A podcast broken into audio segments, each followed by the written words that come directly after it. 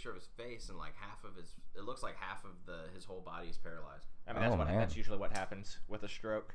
So it's, I mean, I don't know Yeah. how he stroked out, but it was, he still did work after that Huh. because he was the voice of Emperor Palpatine Oh. in the Clone Wars, the cartoon, the Star Wars Yeah. cartoon. And that was in 2013. Huh. Okay. And then he appeared in the Fox live rendition of Rocky Horror Picture Show. He was in the chair. Hmm. and that makes sense why he didn't move around, is because he Yeah. couldn't. He was in the fucking chair. I see. So I, I was curious if he did a cameo in the movie of it. And I got Oh. lost on the tangent of him having a stroke and then looking at pictures of his recovery from 2010 to 2017. oh, okay. And He looks way better, but he looks nothing like Tim Curry. Nah, He nah. I used mean, to he's, look like Yeah. I how mean, old is he at this point? He's old, but I mean that stroke, he can't make that that Curry smile No, he- anymore. yeah. and Uh. do the, you know. Man. Hey, Ian, Yeah. you mind tasting this caliber and making sure it ain't skunked out? It's been a while since I've had a beer. Okay. It just tastes. It tastes like Christmas cashews. Really? Yeah. Those are always last year's. Like that's always last year's Christmas cashews when you Yeah. get them. They're at least a year old. Oh, In a bucket, God. usually in a bucket. Why does Christmas food come in a bucket? Uh, popcorn always comes in a bucket or a tin. Woo. Yeah. Yeah. Isn't that a like? Is that it's not skunked, but it's weird like, tasting. whoa. What do we got This going on over here? What is Caliber doing? I can't. I can't quite tell if I like it. Ah, Like it really, like it almost tastes like honey a little bit, but like? Is like really weird sweet? honey. Yeah, it's like oh, it's it's oddly sweet. I don't know if I mean, are we just passing this now? I mean, yeah, yeah. I, I think we're just. take, take a sip out of it. I was just trying to make sure it's not skunked. That that was my. Yeah, I don't know. It kind of tastes skunked, but it but it doesn't Oh, linger. Oh, I know why. It's a sour. Oh. It's a sour mash beer. I guess that makes That's. sense. I mean, it's. If, That's a weird. Um. if you've ever had a sour, it is a weak sour. Yeah. Like it almost tastes watered down, yeah. and I can totally get the skunk taste. After It's got not- a weird ass. Yeah, it's a weird taste. It's not even skunk. It's like Uh, but it, it, it, it really it tastes like someone like subtly infused like lime or lemon in there Uh-huh. and Yeah. the pucker. You're like, some sort of sour mash. Yeah, I think you're right. Like um, what are the, what are those called? Goss. Goss beers. I think are the really talking sour about ones. No, no, no. I'm talking about like the type of beer. There's one that's um, it's not gau. It's like not quite. It's not Gauss, and it's probably not pronounced Goss, but it's spelled very similar. It's like G O. And those particular. I think it's G O S S E. I want to say. Are those only sour beers? Like are those like Yeah, it's- category sour? Yeah, exactly. It's its own category of sour. Uh, Sierra Nevada, I want to say, makes two or three different kinds of that type of beer. I'll have to look that up because I'm really starting to like sour beers. They, they they're the ones I'm talking about are very sour. And when I say like, I mean Have warheads without the candy. The brewery, Copperhead. Um, Copperhead. Uh, I don't believe so. they have a sour and it's it's a darker sour. It's called Cherry Medusa, and it is fucking amazing. Like you would never think so, but it's got a nice. It's like a, a soft sour with a big ass punch of like dark cherry. I mean, it's like it just rams it down your throat, and you're like, oh my god, this is interesting. But uh, I could have see. like one or two of those, but it was, it's probably one of the best sours I've had Oh yeah. outside of like. There's one from Doghead, or is it Doghead or Dogfish? Dogfish. Dogfish head. Dogfish Yep. Head. Okay. Yep. so You, yeah, them. you were. Yeah, you're you're correct all the way through. they have one called SeaQuench, which is probably, if I could always find it, I would never buy Dos Equis again. It, Really? it replaces it's like the ultimate beach beer. You could drink it all fucking day outside, it, never get full. Uh, yeah, no, that one's a spot on. But I'm sure it's like you know twenty seven dollars a six pack or some shit. Yeah, my my friend yesterday he had um the dogfish head the might I think it's called the Midas Touch. It's um oh it's all right. Uh yeah yeah a little bit technical things there but uh is, so we're doing good now we're doing good now all right I got the thumbs We're, up we're doing it live. yeah we're doing it live I I Brett should is be back, coming through folks, clear and Brett is doing his job. exactly Uh, uh, so brother, anyways, we yeah, my friend, again. yeah, my friend who had the who had the booze yesterday, he had uh quite a few of those uh Dogfish Head Midas Touch beers. Uh, Okay, I haven't it- had that one. It's like a four. It's like a four thousand year old recipe. It's either four thousand or six thousand. Dude, it is full of raisins. Full raisins. Of It is. Raisins? It is full of raisins. I like will that's what they should. never ever fucking ever. I won't even try Oh, that beer. Dude, I hate it's raisins. it's full of uh, desert sand, raisins, and um, whatever they make pottery out of. Bad dates. ceramic Bad clay. dates. Just always was my. I don't. I don't know why that that that scene always stuck in, to me uh, from Raiders Oh. of the Lost Ark, the one Oh. where the monkey dies. Ah, was that? I thought he ate an eyeball. Was it a date? No, no, they uh, somebody poisons. Oh, Ah, Raiders of the the Lost yeah. Ark. Raiders I'm of the sorry. Lost I was Ark, thinking they- Temples of Doom. yeah. Somebody poisons the Actually, I dates, was and then the little Hitler monkey goes up. Yeah, and eats he the eats it. dates, and he dies. and then he dies. And Oh, then man. Indy like is being Indy, and he throws a date in the air, and he's gonna catch it in his mouth, all cool and Harrison Ford like. But then his big fat uh, Arab buddy grabs it. Come on, who is that? I forget who the fuck it is. is that? Do you know who that is? No, Well, Lord of the Rings lover. He was a fucking dwarf. He was the dwarf. really? Who was it? that's Um, Gimli. That's Gimli. That is wait. Gimli. That's fucking No. Gimli. Really? Yes, in Raiders of the Lost Ark. And you can That's- hear it in the way he talks to him. He's like, "Come on, Indy." Wow. and he the- catches the date in the air and he says, "No, no, Indy, bad dates." I see. and then you get the infamous. I always wa- I watch Gun Temple of I watch Temple of Doom a lot more than than uh, Raiders of the of the Lost Ark. That was my least favorite one. E- Yeah. I and even including Crystal Skull. 'Cause Really? I liked Crystal Skull. You know, it might That's be my because second I was a watched biased one. indie fan, Yeah, and so I was just the anticipation. But I thought it was cool that they accelerated it. You know, like 20 years. It Yeah. was during the Mm-hmm. Cold War. There was some goofy things in it that obviously didn't make sense, but. I mean, fuck! Look at any of the other Yeah, Indiana Jones true. movies. No, Indiana a dude Jones is melts in one, but one it's of them. great. Actually, a dude melts in two of them. Because the the first one, the guy melts by opening the ark, and then the last one, the guy melts by drinking the cup. Oh yeah, yeah, yeah. So a guy like fucking melts in both of them, and then you're gonna be all pissed off because he found the existence of aliens. Isn't that like an archaeologist's dream?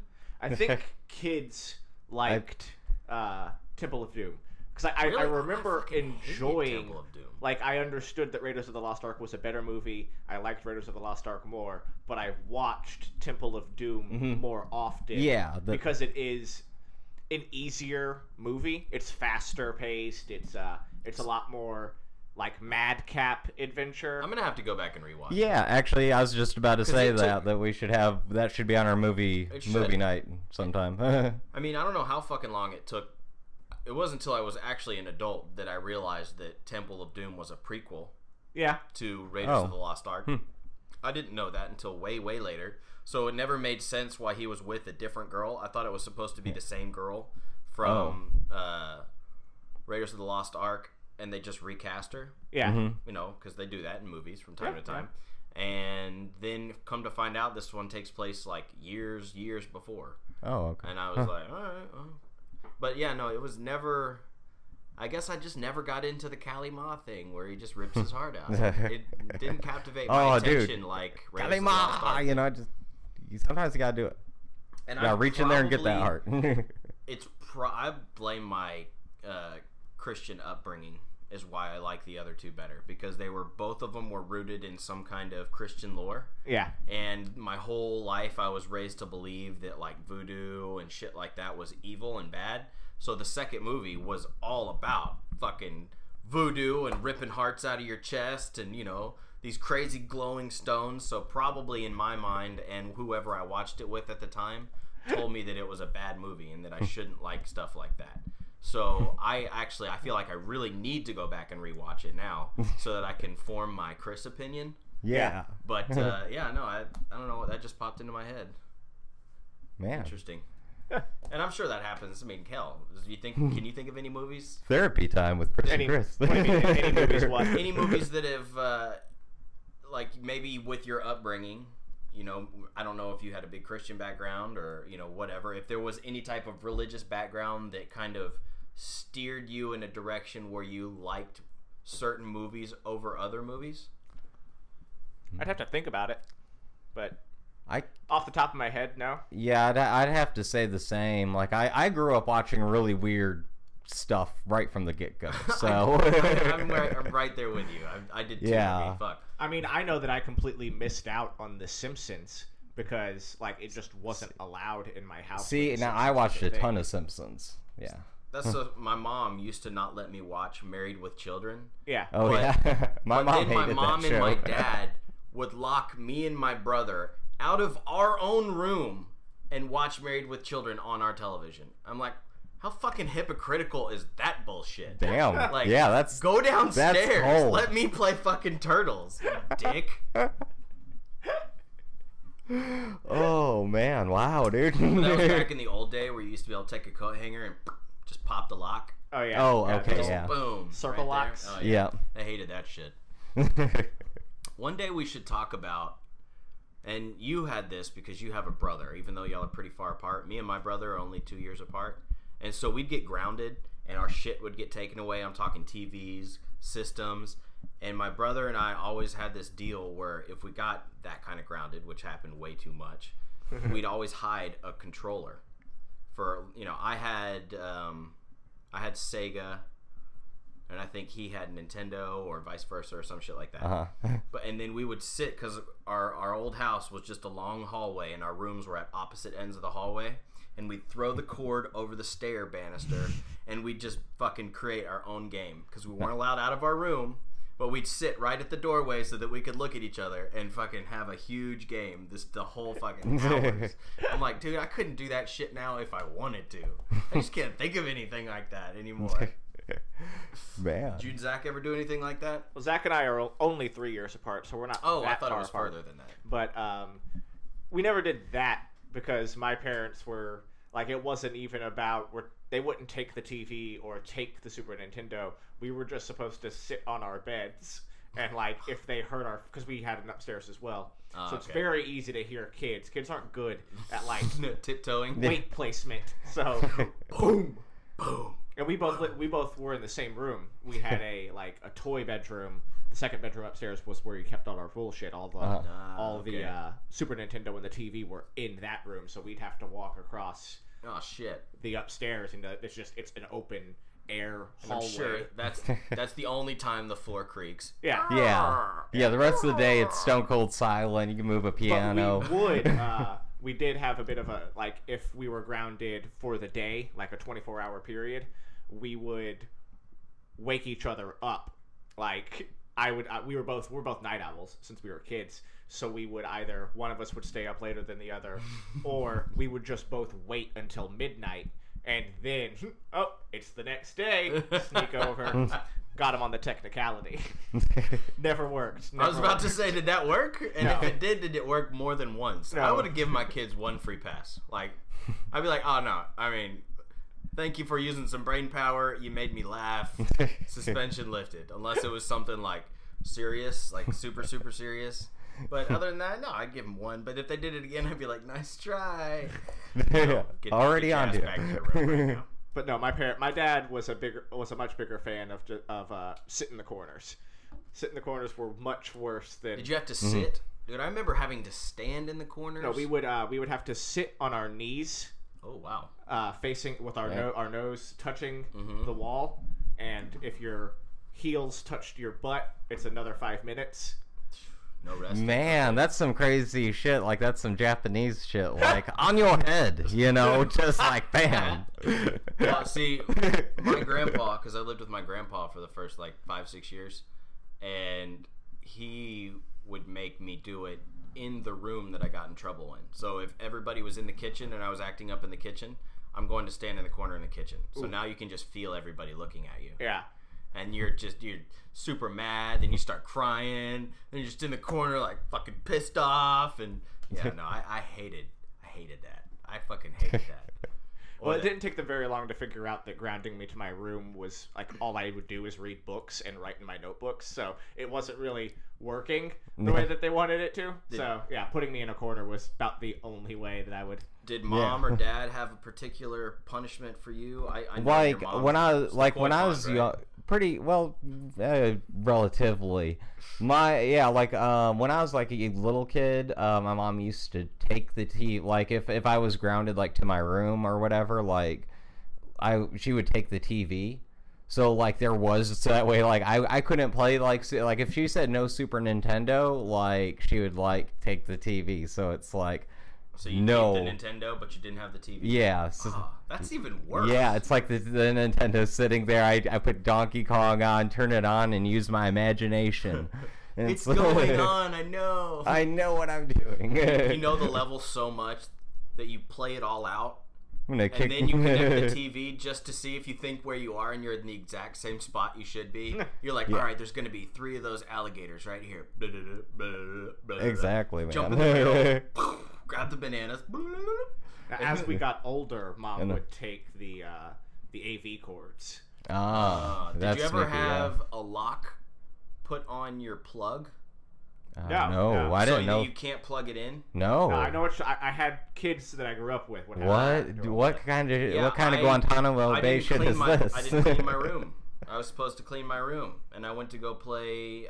I think all I had was Sega growing up. Yeah. I didn't. It took a while till I got PlayStation shit like that, and I didn't have 64. But uh, yeah, no, I came into my room one day, and there was a little like suitcase luggage lock through the big metal prong on the the plug, the Mm-hmm. outlet to plug it into the wall, so I couldn't plug it in. wow, dude, I've and never. my mom was like, "Clean your room." you better believe I clean my room. But I've had Man. my buddy CJ, his dad flipped out one day and clipped, like clipped the cords. Oh fuck! So there was, no- I mean, you Oh. you could go. He didn't fucking smash the system outside or anything. Yeah. But he was like, One all right, step- one you don't step wanna do what I did? You want to fucking skip school? You want to smoke weed or whatever the hell was the problem of fucking of that day? He just went and cut him off. I was like, oh ah. man. I've never understood how parents will destroy a thing that they spent that much money on. But just to show they mean business. See, if really you need to make the kid work for it, earn the money, and then you clip the cord because it's gonna hurt Oh, that much more. damn. Like dude. I had to work so long. and the whole time you just clip a cord from the old VCR that you don't use anymore. You're like, yeah, bitch, fucking learn your lesson. Learn the lesson. Here's all your favorite movies on Blu-ray. Here's a VCR for the summer. Kids are trying to figure it out. How do I get it to work? I want to watch it again. what do I do? You have to rewind it. What's that? That's why you don't fuck with your dad. God, I didn't think about any of that because obviously nobody plans to have kids when you obviously have kids. But I would have loved to keep even shit that I don't know how to use, like Betamaxes and stuff. Like, fuck it, there you go. Figure it out. Yeah. You got ET, and that's it. Here's an eight track. Here's an eight track player. I love the kids Here's that- Pirates of the Caribbean Five. You make it work. No, I like the kids that are given the Walkman with the cassette tape, like yeah. like ten year olds now, and they don't know that you have to put a headphone jack in. Yeah, they're like, I'm So pressing like play, but it's to not. listen to it like this way, and they're like, "What's going on? How do I listen to this thing?" Where's the menus option on this? the screen isn't working.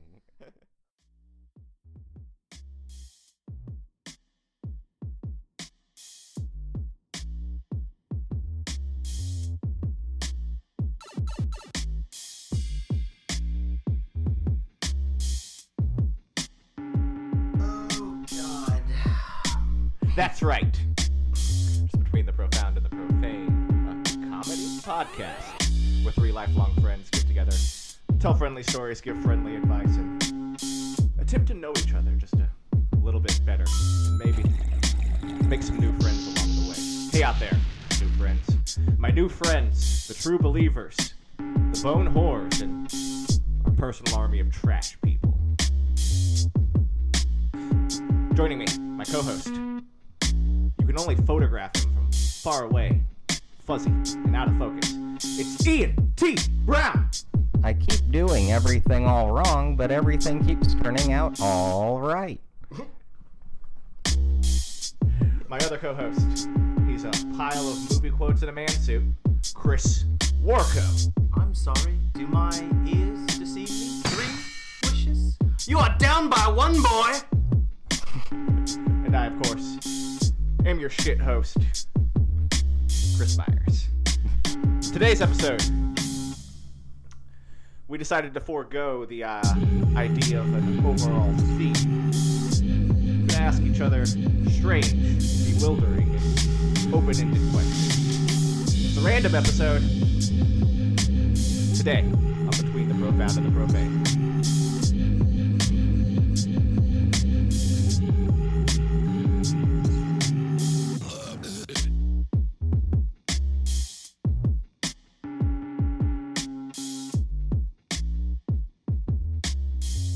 All right. So, Ian, what's your question? Oh, uh, all right. So today, basically, I was kind of thinking, what if, like, you were transported to a fictional universe of your choosing? Like a type, like if you were able to like go into the universe of a um, famous book, movie, uh, piece of art, whatever, and just um, you would you would go in there with all of the knowledge that you currently have about that universe, so to speak. And uh, yeah, what would you guys do? What would be uh, the universe of your choice? You think Okay. Um, that was the topic? Yeah. so, am I waking up in this universe, or am I making a plan to go to this universe? Like, do I get to take anything with me, or am I just I, I wake right. up tomorrow morning and I'm I'm trapped in this universe? All right. I mean, I thought about this a bit, and I figure that uh, you get to go in there, uh, obviously with the, uh, like I said, with all your knowledge. That's a given, and you also get to come in with um, basically an army backpack. So you you have like everything that you could need. You won't die in the first two days because of exposure or a lack of food or something crazy like that. So you get an army backpack and you get to fill it with um, basically whatever you want, except for uh, like you can't bring you can't bring like a billion dollars or a shitload of gold, and you can't bring any like crazy weapon. Like you could you can bring up to a sword as far as weapons go, or a bow and arrow or something. But something. what if I'm going into like the road? You're going to the. Oh, I would I would fill fill that shit up with katanas. katanas and bells. That's what you need. Katanas and bells. Katan- katanas and bells. A bell on every tree, katanas in every bag. You know what I'm saying? Just So you're saying I can't bring the makings for a pipe bomb, or yeah, you can't like you can't go into like this perfect day universe and like just bring a dirty bomb like But and, and could you do it. bring plans to make a dirty bomb once yeah, you're there? yeah, yeah. That I I would allow that. I, in this in this scenario, I would allow for yeah. Hey, Tom Smith, if, But you just can't go in there. if you're with that. listening to this over at the NSA, Tom Smith, we uh we're joking. Oh, of course. Uh, yes, yes. This is a satire podcast. Not a satire podcast. We're we're pitching fictional. Uh, anyway, so where would Yes. you go, Ian? Oh, all right. Um, all right. So I was kind of thinking, and I kept running into an issue, um, where like I would have to make, uh, I would have to like kill, uh, kill off the the hero in every t- tale that I read, because all my uh, favorites are like um, basically post-apocalyptic type of books or dystopian futures. Are you assuming said hero once you kill them? Like, are you just like Uh, taking oh, no, no, I was- Like, I was just, you? like- I am now. like just like the, go into night go into George Orwell like 1984's universe just like kill Wilson right right from the get go just save him and everyone the time and effort that it took you know? Just just save everyone a whole lot of headache. Just accept your dystopia.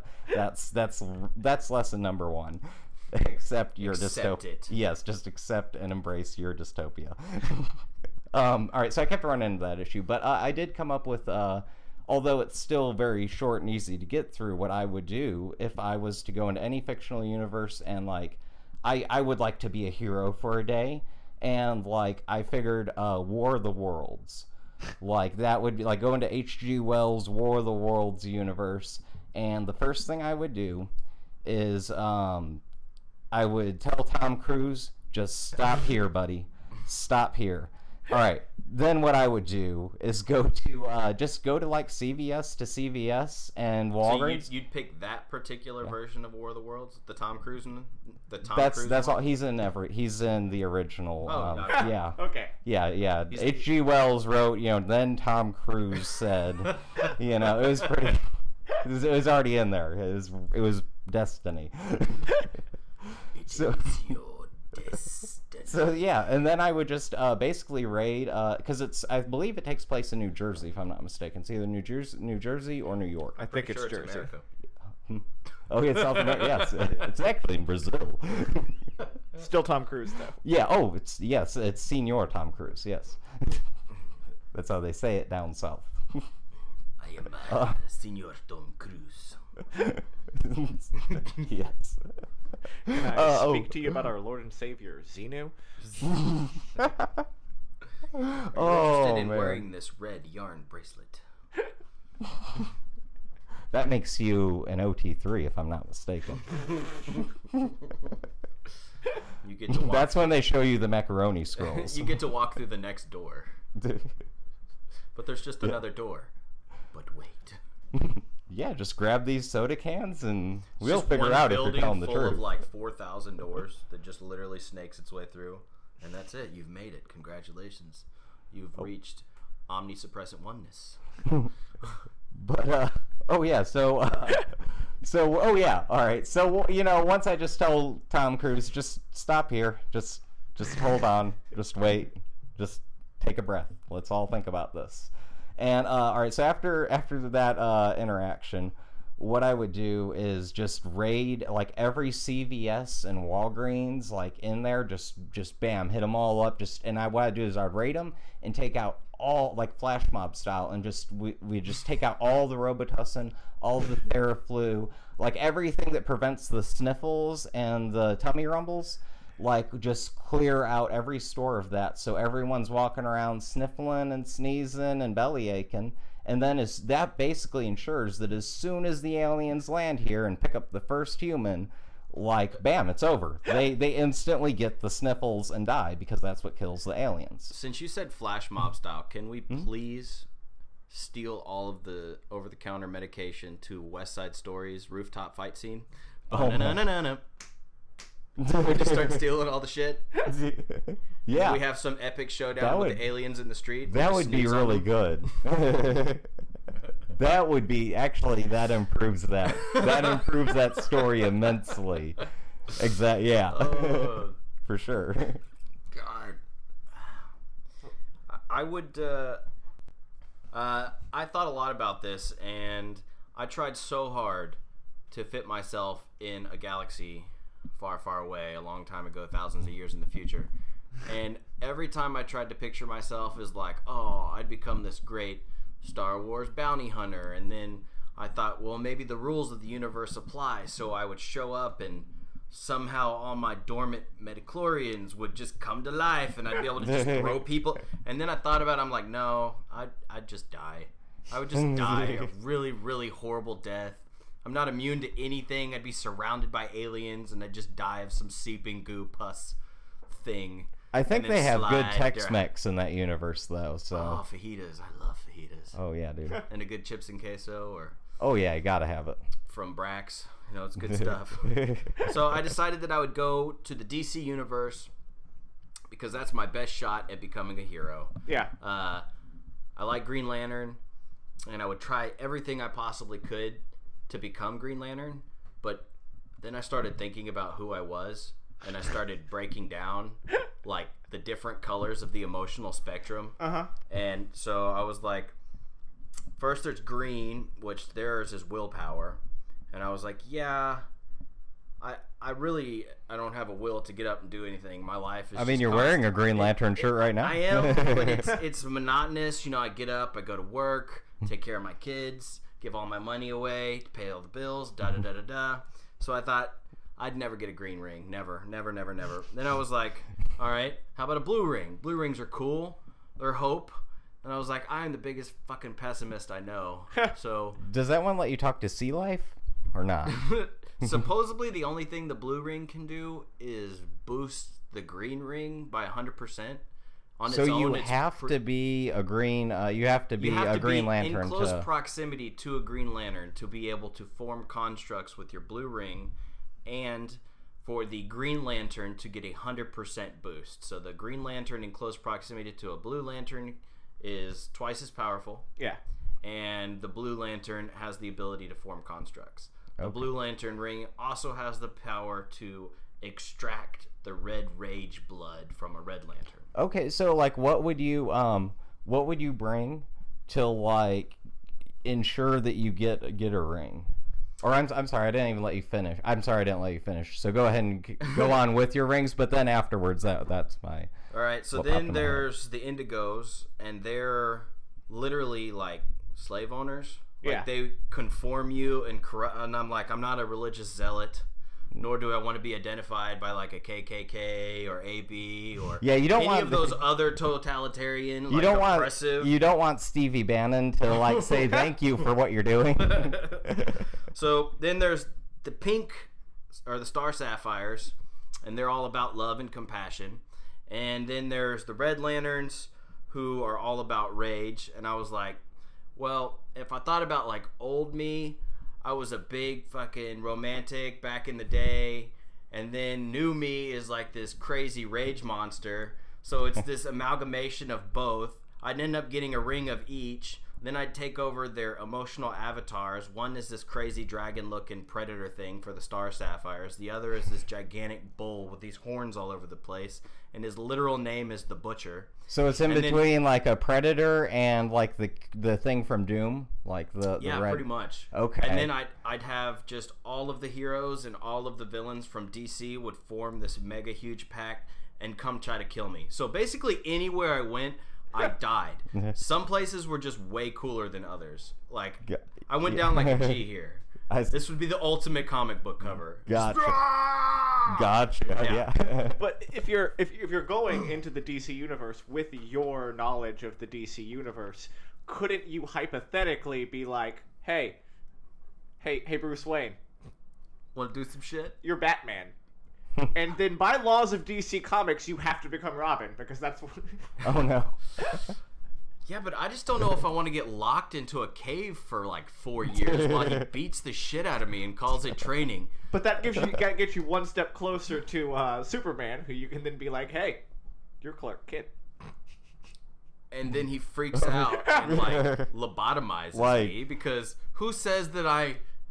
I mean, I don't know if we actually get to pick which universe in the DC universe we get to go in, or if we're mm. just thrust in a random DC universe. I mean, or you could be like really, really rich early on. Like you could become rich really early on and just like go up to Lex Luthor and be like, "Hey, hey, his weakness is kryptonite."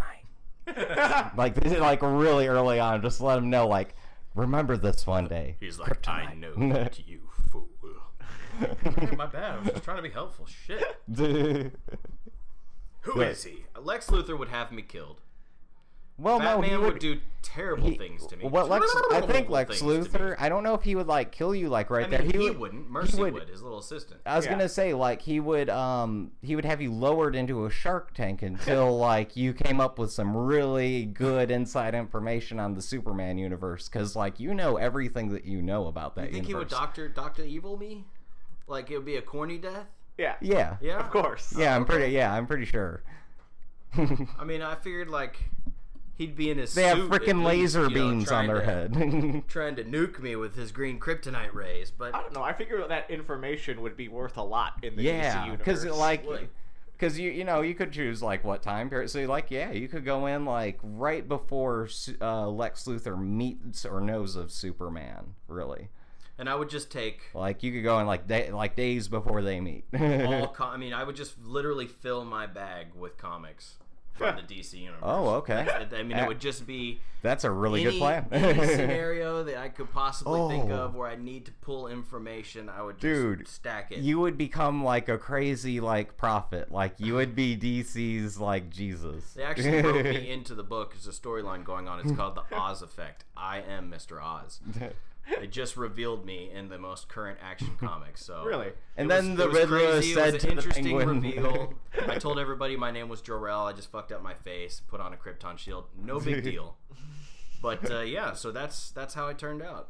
I Fucking see. went through some crazy range of emotions, and then I got shoved under a cloak with a cool scepter, Yeah. and I know all. Badass. What about you, Mr. Chris? What would you do? Well, um, I've been I've been I bounced around a lot like you. I started in uh, the Marvel universe. Okay. I figured I could uh, go in uh, with all of my Spider-Man comics and my Spider-Man knowledge and go meet up with Spider-Man and Tony Stark and be like, "Hey guys, I know who you are. Might want to let me hang out with you for a little while." Would you pass yourself off as a genius? Like try to stay on par with Parker and Stark to try to get them to like build you some kind of cool armor? I mean, that that's that Based would off your like comic book knowledge, be That like, would be the I know all goal. these formulas. But then I started to think more about it, and first of all, in Marvel Universe, there's already a Houston, Texas, so I would it be in Houston, Texas, in the Marvel Universe, and eventually I'm just gonna have a building fall on me while I'm trying to get to New York. So then I took it back, and I was like, okay, where where, where would I go? Where what it, where is? And I thought, and I thought, and I came it to it. place that I would go would be into the Legend of Zelda: The Wind Waker oh, okay. because I know that game like the back of my hand. Now that's the one that was not actually Link, right? that was GameCube. No, he sure, was right. Link. He was. Uh, that was the one where it, the entire world. It's Water World. Uh, Zelda. Like the entire world is under the under an ocean, and there's a bunch of islands that are the cities and the dungeons, and you, uh, at the player as Link, gets a boat and has to go across the Okay. entire. Uh, Yeah. What's the one with the four different colored links? I That's four sword adventures. Okay. Like I knew one of them was supposed to like don Link's garb. He was like, Oh. "Uh, "Let me put on the clothes from a hero long ago," but he wasn't actually Link. And I thought that was the game you were talking about. But I, See, I- I Well, think I I'm mean, thinking it of starts in that way, but like that's part of the legend. Is like, I, It's always a new Link. yeah, it's always a new Link. oh okay. So I would, I, I know that game really, really well. Like I play, I play a Legend of Zelda at least once a year, like to completion. So I know all of those games incredibly well. I know the mechanics. I know how they work. So I know how those universes go. And I would bring with me my strategy guide for Legend of Zelda: The Wind Waker. Do you need it though? That's like Just saying to- you'd bring a strategy with uh, to Mario World. Like, just to make sure. You, you got to make sure that you do things because there's puzzles that sometimes I forget how they work. Alright, there's there's sense. things, and then I would begin doing the one thing I've always wanted to do and dive into Zelda dungeons in real life and defeat them and beat them before Link ever gets the chance to. Man, it was. I see. Yeah, dude, that's a good way to go. I get to hold the Master Sword and like put on a green tunic. It'll be cool. that would be cool. Dude, And then I would just yeah. live life. That would be the end of it. if we're doing Yeah. shit like that, jumping into Like- video games and stuff, Area mm-hmm. 51. Area 51, Oh, I can beat Yeah. on if it's a 25 cent machine, I'll beat it on 25 cents. If it's a 50% machine, I'll beat it on 50 cents. I do not need continues. I don't need anything. I can fucking run through that game and own that shit. Oh, man. I would close my eyes and just be the best fucking stars officer murking zombies and aliens ever. They'd be like, "Fuck. No, we don't need Dude, backup. It's yeah. fine." this is- No, for some reason, people just keep throwing these shotgun shells up and power ups, and he just keeps grabbing them. I don't understand.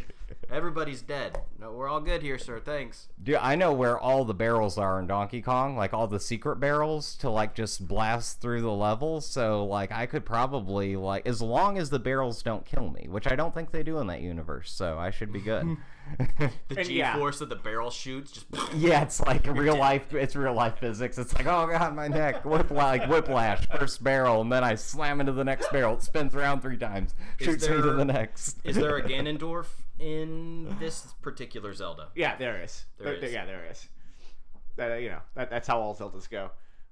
Would I kill Ganon? I don't know yet. At first, I would want to get all of the things to kill Ganon, and then just hang out for a little while in a Zelda universe. Would you kill Link? Or would you like make it a race and just try to take all his shit before he can get it? Be like, I'm going to kill Ganondorf. I don't know why he sounds like that, but this is the way he sounds. Why not? And you're just like, you know what? Fuck you, because Master Sword. And he's like, oh no. And then you read a newspaper like 15 years later. Elf boy dies trying to kill monster in castle. Oh. If only he had the master sword. You're like, well, fuck. oh man, Ma- Majora's Mask was the weird Zelda, right? Yeah, that's the one with the spooky moon that's gonna crush you. Yeah, But you only I got wa- three days. You only got three days to do it, and you have to be able to travel through time. See, I would die in that universe and let the world as a whole down in that universe, but it would be a really cool universe But to you go to, in my through opinion. time differently. You didn't use the ocarina, right? No, you used the ocarina. You did use the ocarina. So that- so it was a direct sequel. It would be impossible for me to get the ocarina because Uh, the Skull Kid in that in that game. I think that was my first thought. That's my favorite Zelda game. So, but no, I would. It was either so because because of the way that that one works, you die within three days. There's no getting around it because the moon crushes the world. Did you play Twilight Princess? Yeah, That's the one where you become the wolf. you become the wolf. Yeah. And yes, Uh, yeah, I, I like that one. Uh, the manager and I have been playing through that one for the past. I guess it, it's taken us about a year to just, like slowly get through it since we don't play it all the time.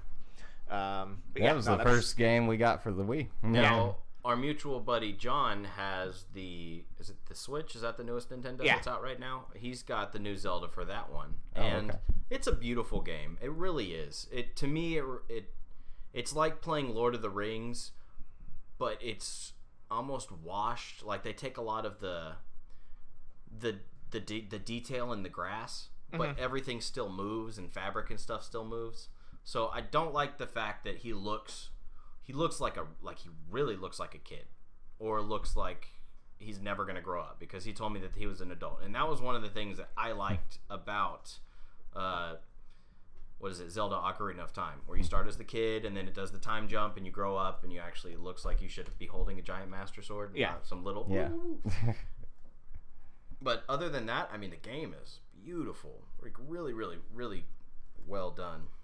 Almost makes me want to buy a Switch, and then they'll discontinue the Switch, and then I'll be pissed off that I bought it. So They're not going I'm to going- discontinue the Switch. The Switch just came out Yeah, like I- early this year. yeah, they changed their mind. Nintendo's going out of business. It's over. Yeah, that's not. They're Gonna just closing their They doors. They just opened a fucking uh, theme park. Really? A Yeah. Nintendo theme park? Is it in Japan? Yeah, Okay. Universal Studios just opened a super. Oh man, are Super there? Do they World. have turtle shells that you let out of go karts? I don't know. That would Like, be really I- fun. I bet that there's some kind of Mario Kart racing. That would be really dangerous, but really fun. Wouldn't Just it? throwing like just throwing turtle shells They at your give you opponents while you're go kart racing. That way, when you get hit by the turtle shell, you just go launching off to the next track. And they've also like Sign uh. Automatically spins you around. uh, Nintendo has started to get into the mobile market. Like they sell mobile games now. oh, okay. as well as um, oh, the Switch has sold incredibly well this year. Like it really has. you can't find a Switch right now. It's really oh, cool. okay. I just thought it because they didn't have that many. Actually. Well, that is a problem with Nintendo. They do a false scarcity thing Mhm. on themselves, and they do it so well that they fuck themselves over. it, it just times for a really. lo- It just lasts for a real long time. but like things like uh, the, the the NES Classic, the little NES Mini that got discontinued earlier this year, they're Mm-hmm. Which is bringing that back. back. next year, and they've found a way for the Super Nintendo uh, Classic, the little Super Nintendo Mini. Mhm. Uh, they they've put enough stock out there that scalpers aren't going to make thousands and thousands and thousands of dollars off of buying them up on pre-order early on because that's a big problem with those motherfuckers is they they like that scalped. pre-sale dough. I was like, So that's with everybody. It was sixty bucks, sixty dollars starting off. Yeah. and then they were getting sold for like three hundred dollars. I don't give a fuck. I don't need anything for three hundred dollars. That's old school retro systems. oh no. especially when it's like a little like it, it's it's a child's toy at a certain and- point. Yeah, and you're playing five of the thirty games that are on there, sixty Yeah. games that are on there. Dude, whatever. like I found an actual um it's pretty crazy at the Family Dollar store, believe it or not. They for a little while they had a Sega Genesis, like the actual system with like 75 games, like brand new. They had it for like 70 bucks. It was That's cool. insane. Like So I they- I really wanted to pick it up. I just di- I had like literally 55 spending dollars that week and I haven't seen it since. is Atari owned by Nintendo as well? no. No, Atari's its own thing. Yeah. So they've come out with now an Atari retro system, Nintendo, Ninten- Super Nintendo, and a Sega system. now are mm-hmm. they so and are the ones that you guys are talking about like the Nintendo one are is that like a full system or Well, is it it just is- like what you plug into smaller your version of the real system. Okay. There is no place to put in games, and it has Oh, okay. 70 games preloaded onto this Okay. little console. So Maybe you do is that's what it up. was. Yeah. And it sounds kind of like what you're talking about. Yeah, like, but it did show that on the package that it looked like a Sega Genesis, Yeah, but it was kind of a small. It, was kind of a small box. Now that I think about it, for the amount of games it said it had, so that makes sense. But So- hypothetically, with the Nintendo Classic Edition and the Super Nintendo Mini Classic Mods. Edition, you can um, oh, game uh, the game genie. hypothetically hack into them and hypothetically load on all 628 games that came out for the Super Nintendo. Hypothetically, Oh, you could you could you could use it because it's just a computer it's mm-hmm. not a super nintendo they're just emulating a Yeah. nintendo like like you would it's a ROM. like you could on Yeah. yes yes so you could hypothetically use it as an emulator if you knew or knew someone who could hack into it and jailbreak it open I think you breathe. I think hypothetically. hypothetically allegedly. That one was deliberate. That one was deliberate. but you, I think you uh, just like said for a second something about like the like the cheats or something like like did were you uh, did you mention something involving like the game genie? Uh, Because like well, that's I a good have- point. Like, I, I wonder if those little ROMs, if you can get like the game the game genie like cheat codes, like where it just because the game genie will turn on all cheat codes for every game. No, that would be Which is badass. to because of what the because of what the Game Genie and the Game Shark did. Mm-hmm. Because those aren't cheat codes. What the Game Shark and the Game Genie do is they get into the game file and they change code. You're changing code in the game. You're not using Oh. cheats. I thought I thought that it actually used cheats because like on those games, I, I don't think they even do it anymore for video games. But the cheat codes where you press like start and then you'll do like a series of like Well, up that's a- up that's a down cheat down. That's a cheat code. Hey, Game that- Genie. Sorry, go mm-hmm. ahead. yeah, that, that's a cheat code. Yeah. where it, something that was programmed That- into the game. That's what I thought Game for you Genie. to I thought that's what Game Genie did. No, is just what- like basically just what turn all Game those Genie on. does is it, remember how Game Genies used to work. You go in You- and you there's a, there's a bunch of zeros and you roll through the numbers and you put in like a There's a zero book. zero one zero two two one four five six. What you're chaining a line of code. Yeah, okay, that makes sense because there was a book th- that went along Mm-hmm. with it where you had to read and like look it up. Like, And I was curious. Like I have. that's- uh, I didn't realize that. a multi-dock system. It's called Retron Five. So Mm-hmm. it has Nintendo, Super Nintendo, Famicom, uh, Sega Genesis. It can also play uh, Nintendo DS, Game Boy, Game Boy Advanced, and Game Boy Color games, all on the same console. and you, it, it just has different slots. Yep, and so- it's Dude, all different what? slots. So I was curious. That's badass. If the Game Hmm. Genie would only work, and I, I guess I should start. What's the other one for Game Boy? A Game Shark. Shark. Game Shark. I should Yeah. try that one too. Uh, the Game Genie actually did work on the Retron Five. So Oh, you, wow. you plug Huh. in, you plug Yeah. in the Game Genie, and then you plug the game cartridge Yep, on, on top, top, of it. yeah. and then I just looked up Game Genie codes, and it all came up. But I mean, you got to do the same thing. I only have one for the Sega Genesis, so I still had to Oh, blow on the cartridge, and you know. Yeah. Yeah. But it all it did. It actually worked and came up, and I got to use the codes, and everything worked with the codes. So it was really cool. That thing is the best fucking old school game system. If you're not a purist and you just don't and you don't have all the room in the world where you can have a Nintendo, Super Yeah. Nintendo, then that thing for a hundred bucks plays everything that you could ever want Dude, that is and awesome. it's H it's uh up converted all HDMI, so you don't have to worry about having the little red or blue or Hmm. And green. this is like uh, it's not like some weird custom built thing. Like this is something you can pick up like Yeah. across you can buy it on Amazon the country. right now. Oh wow, okay. and Damn. it it is way better. There's there's an, a Retron one through 4 do Mm-hmm. Don't worry about those because the five is the only one that has the HDMI port, Okay. Yeah. and it plays like 15 different types of games, as far as cartridge wise. So that one's it's good shit. So Ian's gonna go give aliens colds, Yep. which yep. I never thought about how Independence Day does that same. it is think- like an yeah. updated, cooler World of Worlds. Yeah, Yeah. yeah. Independence Day is basically I uh, guess so. Roland Emmerich's.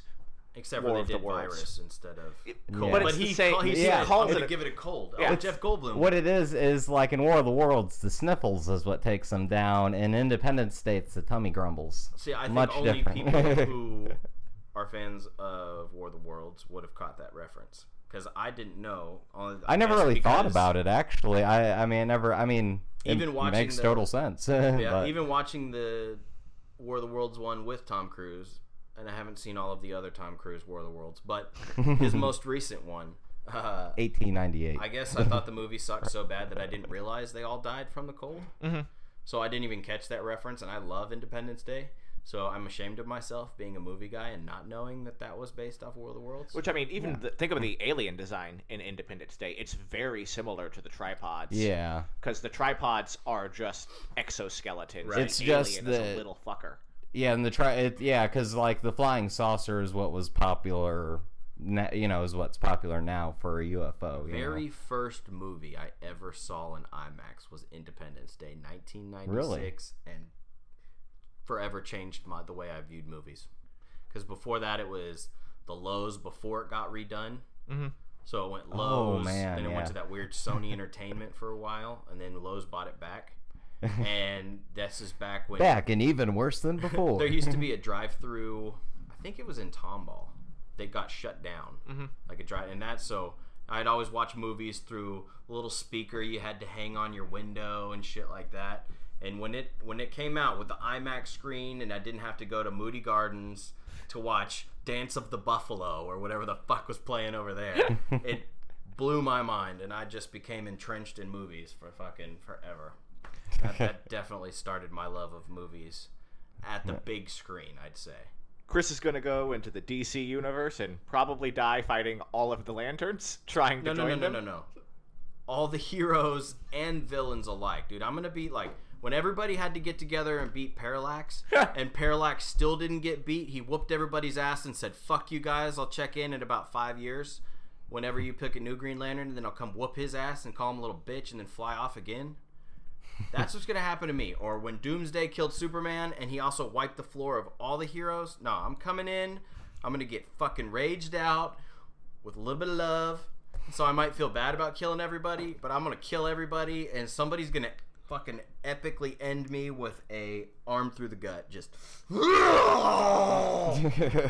just dead. But it will be, and somewhere down the line, someone in this future will think about that, and they will draw me getting killed on a comic book cover, and it will be worth millions and millions of dollars. It's gonna be huge. It's gonna be huge. that sounds tremendous. And I'm gonna go on a Legend of Zelda dungeon adventure because it's all I've ever actually wanted.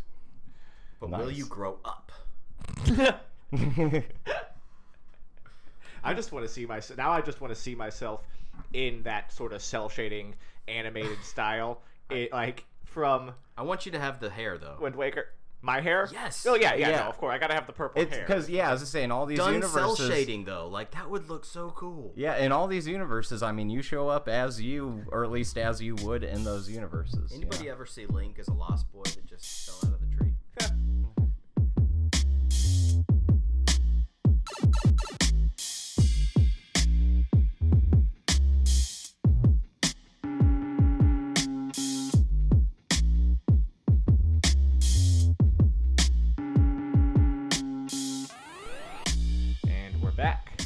We're back already. Didn't take that long. Where did we Whoa. go? Chris, you had a topic for us? I did. I was. Uh, I started kicking around. I watch way too many cartoons with my kids, and I can't use that as an excuse because I just love cartoons, anyways. so one of my uh, favorite Amer- American cartoon shows has come out. I guess. God, Avatar's probably been like 15 years now. You think? I guess so. Yeah. I I don't know much about that, but it's, I thought it was Japanese actually. I thought it was anime. It is an American anime. okay. I don't know if that's contradicting.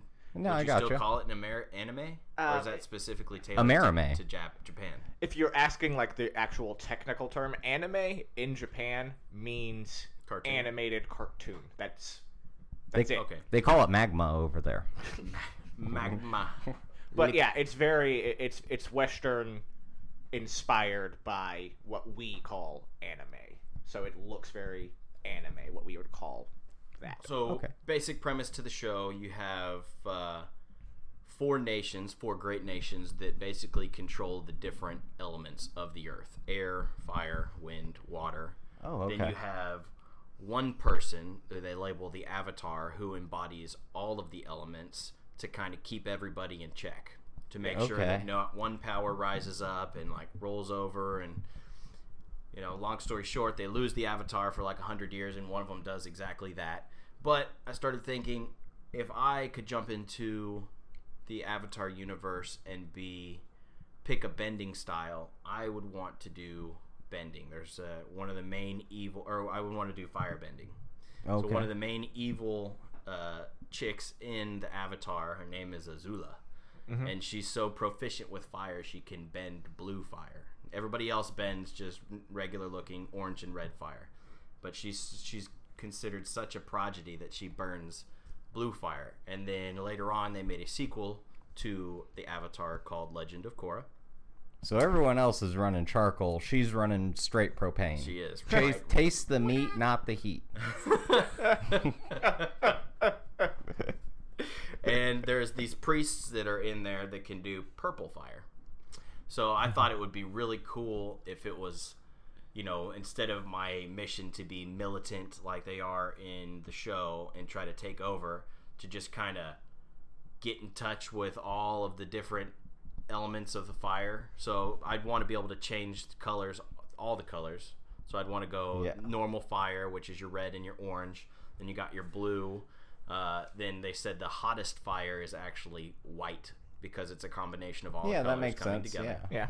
Yeah. Uh, I would want to change, see if it was possible to change the chemical composition of how I make the fire. So create red fire and green fire and purple fire. Um, and I, being feeling that I'm a firebender, I run super hot all the time. Doesn't matter where I am. I can never get cold. When people are freezing, I'm Oh, like, please okay. come touch me. Uh, and so I was curious. I did a little digging in my astrological sign and my Chinese horoscope, and I am a Libra. And my air sign for Li- or my sign for Libra is air. Yeah. And I thought that was interesting because I probably relate the least to the hmm. airbenders. They're uh-huh. very calm and passive, and I'm all about hmm. being aggressive and hmm. riled up and short fuse. Uh, so then I checked out the Chinese zodiac, and my animal for the year I was born in '86 is the year of the tiger, but my symbol is fire Yeah. in for for Chinese. So I thought that was interesting. That I don't know if the Chinese culture, if they base the American symbol, the astrological symbol of air. I don't know. When I kind of put it all together, I thought of it as since I do have such a, I always say, oh, there's a crazy storm brewing. Just as I've gotten older, I've learned how to deal with my anger a little bit more. Mm-hmm. I don't have to be a raging jick all the time. So I was, but I was like, maybe it's the the air is feeding the fire, and it just kind of stokes the inferno all the time. so I looked Okay. up all your guys' birthdays. I looked up your both your horoscope, astrological signs, and your Chinese, uh, the birth year, what animal you are, and what sign you are in China. Yeah. And I was just curious before I tell you guys what y'all thought you were, and then we could see how close you were based off what I got written down here. oh, okay. So what would what would you want to be if you could Well, bend any if- element? I mean, for me, my natural go-to is Earth. Like for as far as like green, like green magic, like growth type things. So, um, like if I were to pick like an elemental, like as far as if I were able to like cast an elemental, it would probably be something uh, similar to like a, an ent, but um, ba- ba- basically, I guess it'd be kind of a Groot-like creature as far as being able to summon like earth stuff you know being able to control like vines and trees and like um the different types of animals animal communication and um, and it's interesting to note, Ian. You said you've never seen this show. no i i have not So in the show, it's more. I, I have seen a very very brief amount but not not even enough to tell you anything about it Yeah. whatsoever in the show they do more about moving Earth. So like you're you can move mountains and move rocks Yeah, and that- boulders. ga- and I liked your approach, having never seen it, where you leaned more towards like crafting things, like you crafted an elemental, or Yeah. you took control of different types. And there are many. we'll call them subcategories to Yeah, bending. there's subsets of bending. very a lot of subsets. Okay. So it was cool having never seen that, adding that little little twist. Gotcha, So okay. it's kind of cool to see where you would go with it from an outside point of view because Okay, yeah, yeah. From from my like, cause not knowing anything about it, like that's that's what I think of when I think of like doing el- Earth elemental type of magic. Would be st- stuff along those lines, like being able to control the trees and and up to like the Earth itself, like you're saying, kind of like with um mountains being able to have like a crevice open, you know. It's also funny that you say that because within the Or show like they uh, they come in contact with a certain with a very particular culture of swamp benders, and they Oh, can hmm. bend the vines. Yeah, and bend that's- the swamp. and form like swamp monsters. Made oh, out Oh, Yeah, vines okay, yeah. like that. that's the kind of yeah. That's but not kind of every thing. bender can do that. Okay. yeah. There, Just- so there's a lot of subgenres Or, in I mean, you've got for tell for earth bending alone, you've got metal bending because you're taking the metal elements out of the earth. Oh, So okay. You can metal bend. There's lava bending, where and I still don't really know how that. One That would kind of be in between fire. That'd almost be energy that'd be like that. I would think of that as being like a fire thing. Like I would think of like being too, able to until like. they described it. There's one scene where there's an earth bender slash lava bender. He grabs two rocks, and he starts spinning them super super super fast, and the Oh, kinetic okay. energy melts the rocks and turns into lava. Yeah.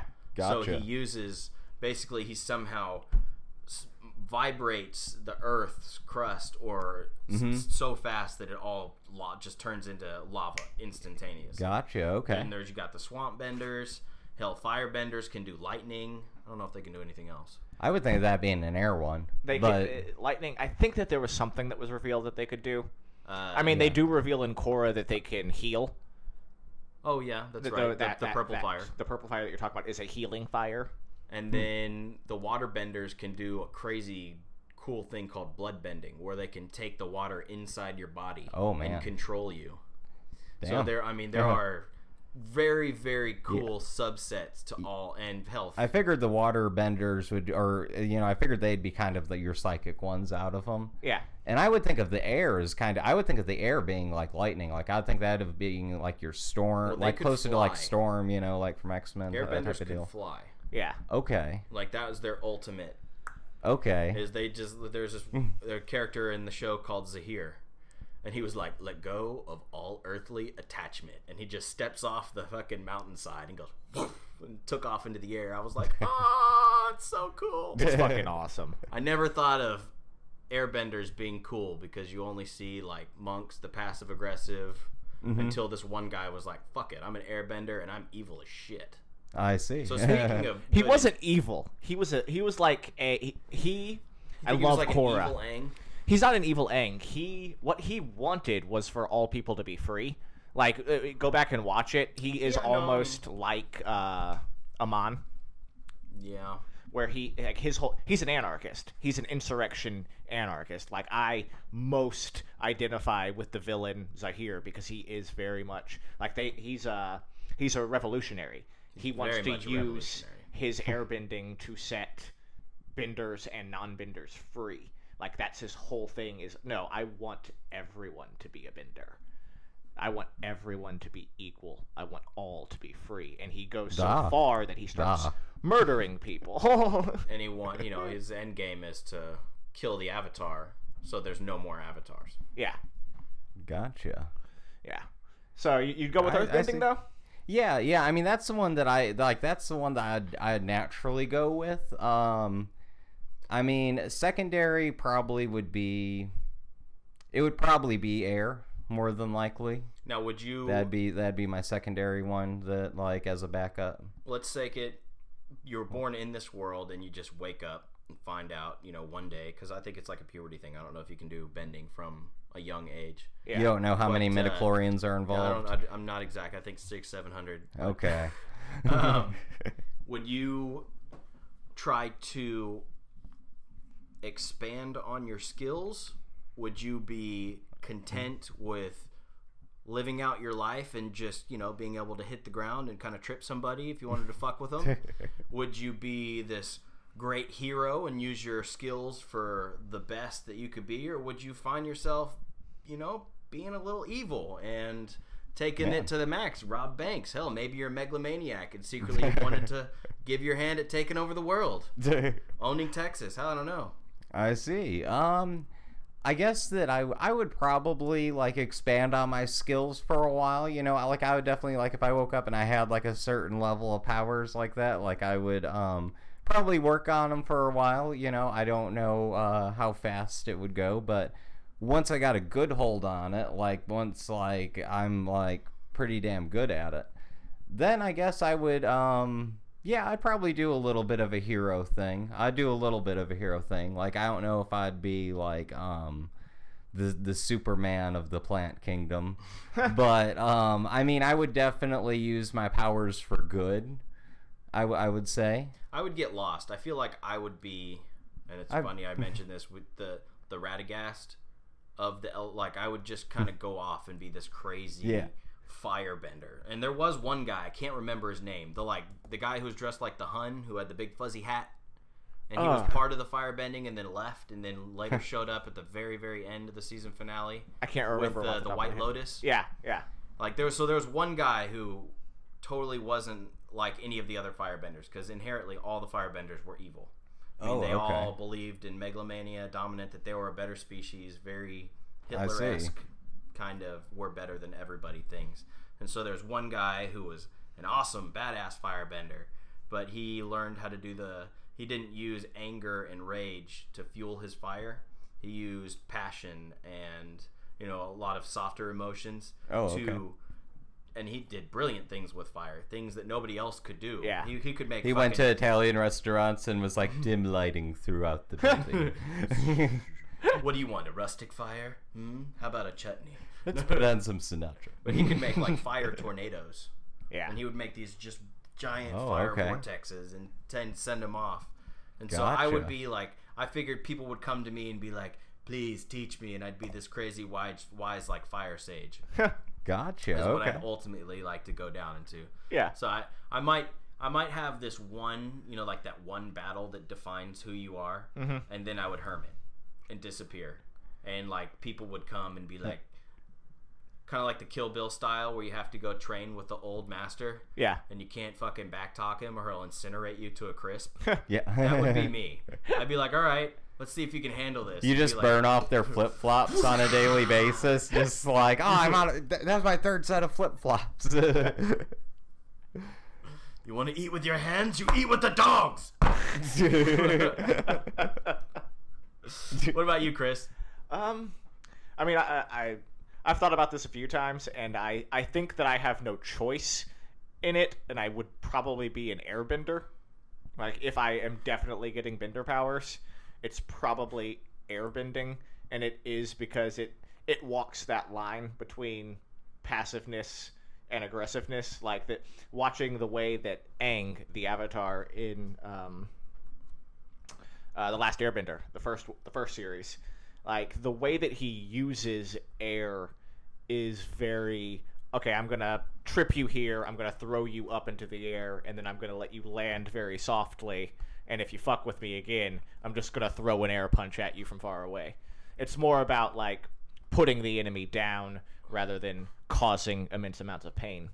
And then you get into uh, the Korra series when you see Zahir actually use airbending disgustingly. Like there's a scene where he uh, he walks up to a queen, an empress, and just he, like makes her skirt blow up like Marilyn Monroe style. he surrounds her head with a an air bubble, and then sucks all of the air out of her lungs with it. Damn. So it's like a huge vacuum that he just puts over her head, like almost like an astronaut helmet, but it's a vortex of air, and she just it just chokes her out. Yeah. Poor Marilyn. Yeah, it, it's it's pretty fucked up. I also like the type of martial art that they use uh, to like express the airbending. There's are lots of high kicks, It's a lot of It's no, very Lotus jump style. punches. it's a lot of circle. Sweeping. yeah, it's a lot of circle movements. Oh, okay. Like the way that they walk, they walk in small circles in a big circle around their opponent. Uh, so it's a lot, and it's a lot of windmill movements. It's a lot of big hands. Good example of that Gotcha. would be the Wing Chun style. Kung Fu, Wing Chun. Jet Li is Oh, that's okay. what he's proficient for, and Yeah. it's those large, exaggerated swoops. Yeah. and sweeps where they, everything everything they do, even if they're just taking a step, looks fucking awesome. You're like, oh, I want to do that. Why? Also, I would just like the ability to, um, anytime I have a dramatic moment, to uh, cast wind upon myself and blow my hair through the That's a wind good so I one. can look very intense and cool. and you're always stoic. It's all.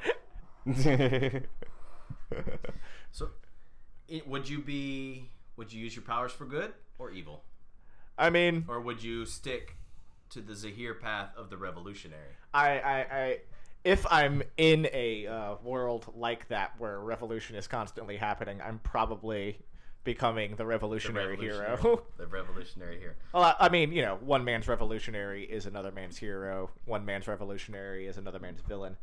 and that's true. just the truth of how the world works. But that world is very run by uh, needless hierarchies and um, kings and queens. That It's a very monarchical, if that's a word, yeah, uh, Earth yeah. world. So, so Yeah. it, it it very goes Sounds against like my ideals as they stand. Hell, I'd fucking trade it all and be a lion turtle. What is it, a life bender or whatever the hell he gives Aang at the very end when he Yeah. steals the bending away? That would be A lion turtle?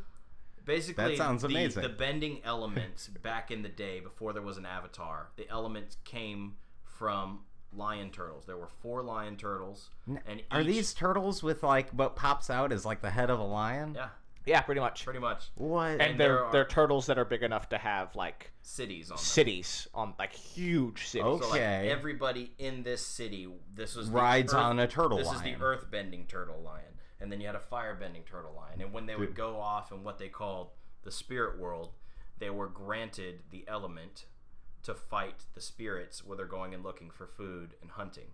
And then when they come back, they give the element back to the turtle, and they go back to the city and they're safe. And then at some point, one left, gathered all four of the elements from all the lion turtles, and became the avatar or the bridge between the humans and the spirit world okay. to try to create peace. Gotcha.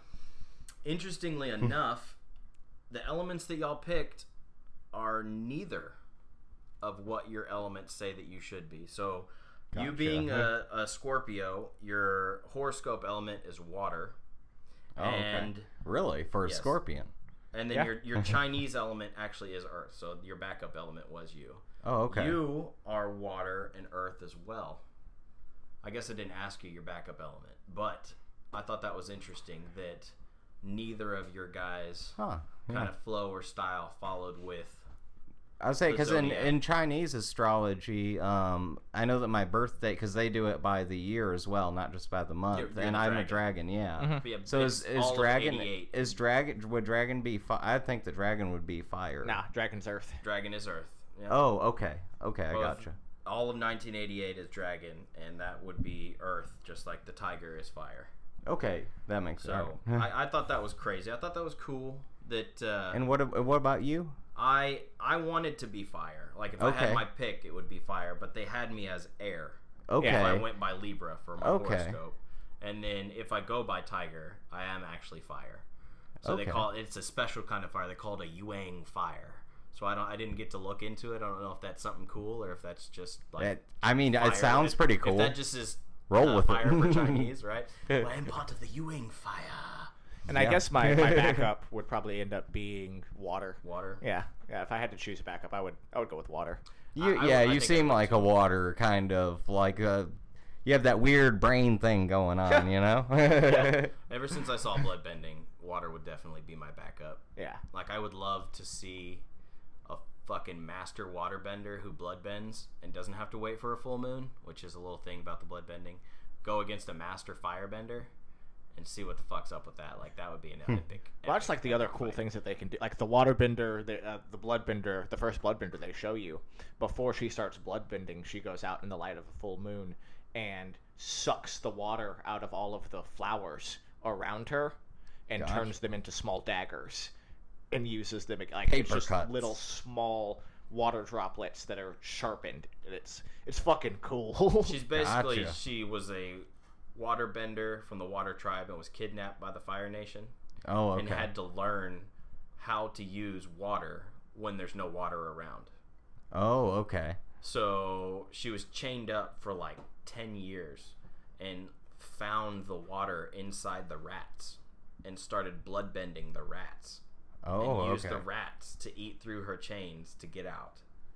Gotcha. And then she bloodbended a guard to get his keys to get out of the next lock.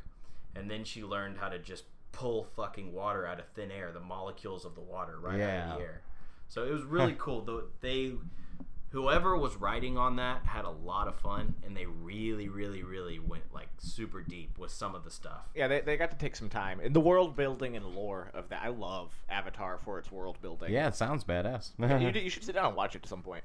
Yeah, don't ever watch M Night Shyamalan because it'll forever taint the Avatar. But watch the Avatar cartoon and then watch Legend of Korra, and they were both very, very, very well done. Yeah. okay. Good ass fucking car- cartoons. All right.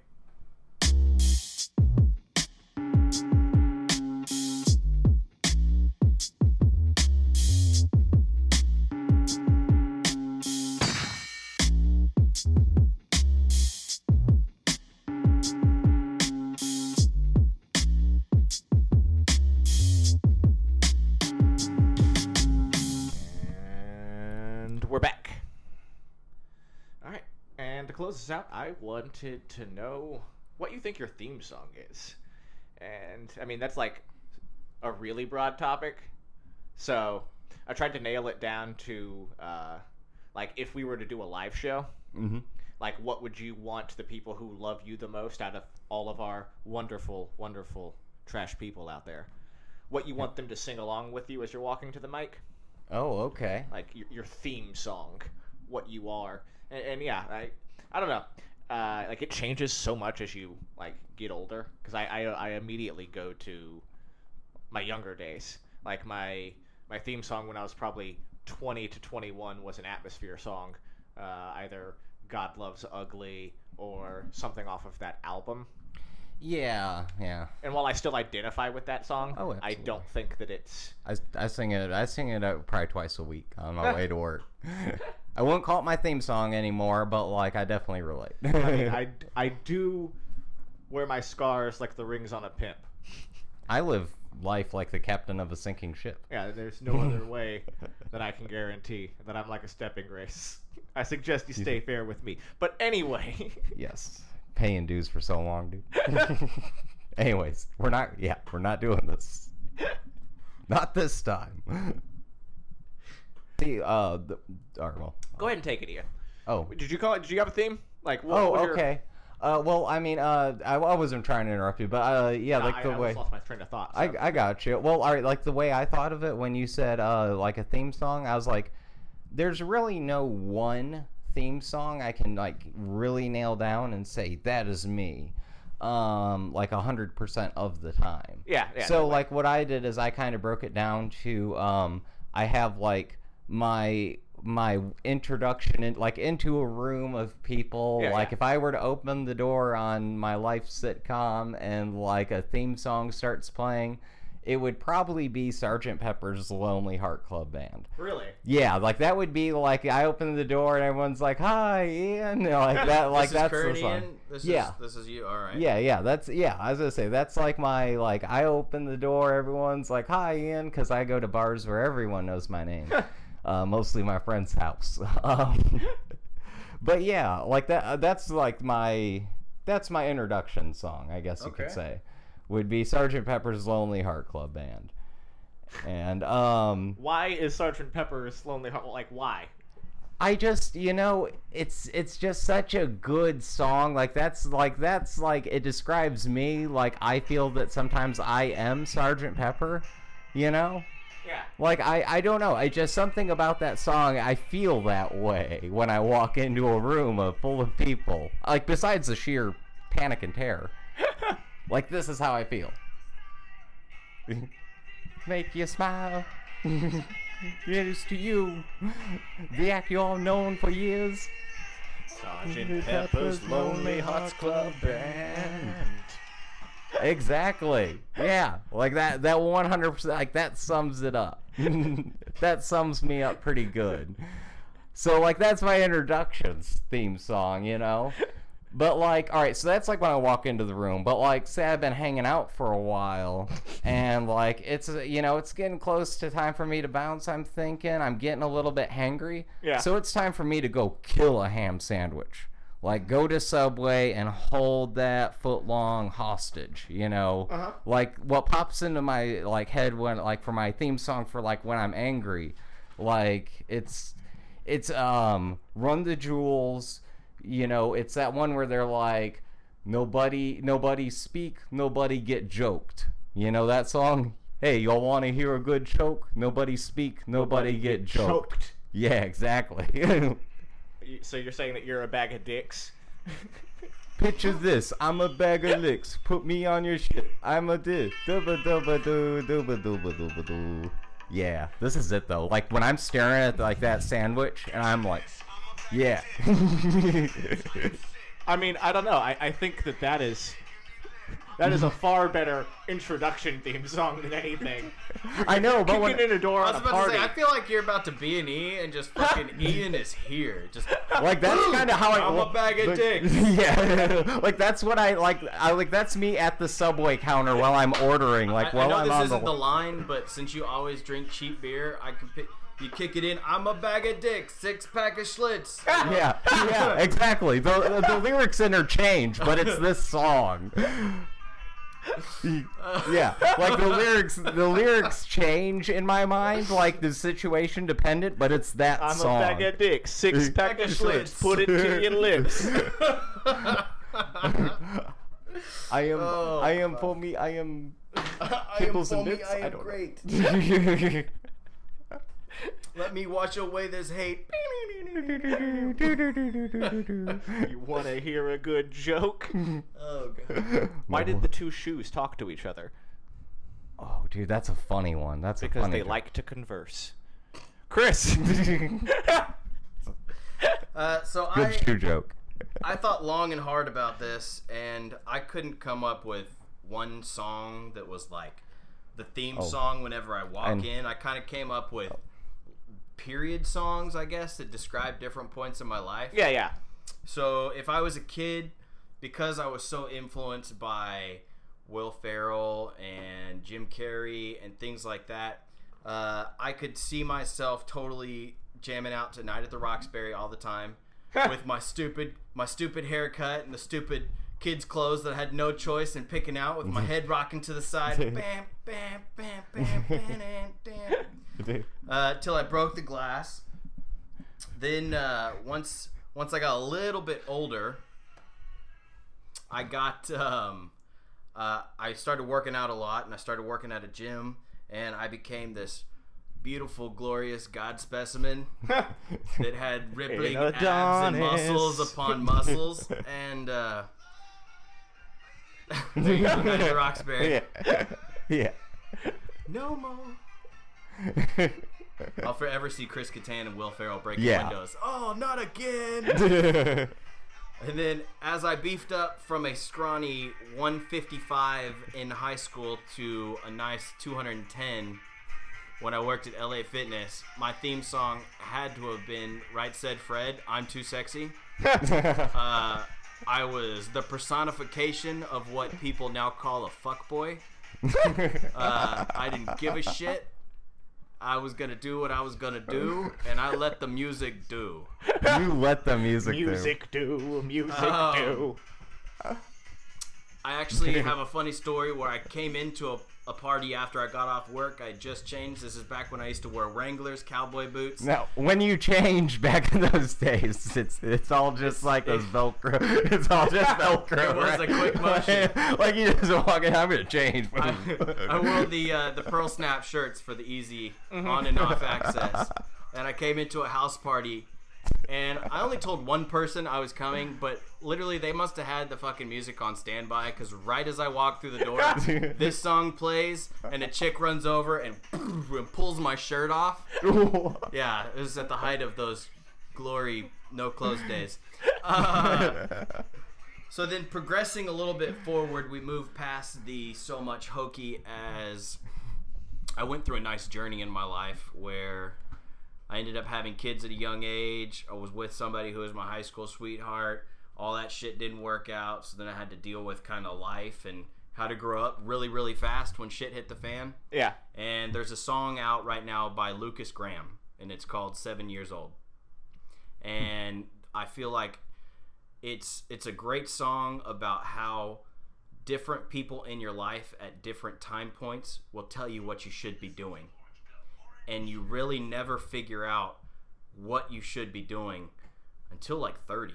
Yeah. Like you really have no fucking clue. Like it says at seven years old, his mom told him out, told him go out and get friends. At 11 years old, his dad told him you better get married. or You're gonna be fucking lonely. At 20 years old, him and his friends were out doing stupid shit. At 30 years old, his friends changed, so he lost a lot of the people he Yeah. thought were friends. He kept his core of friends, and he went with him on his journey. And at 30 years old, he's now famous. He's telling his story to everybody else.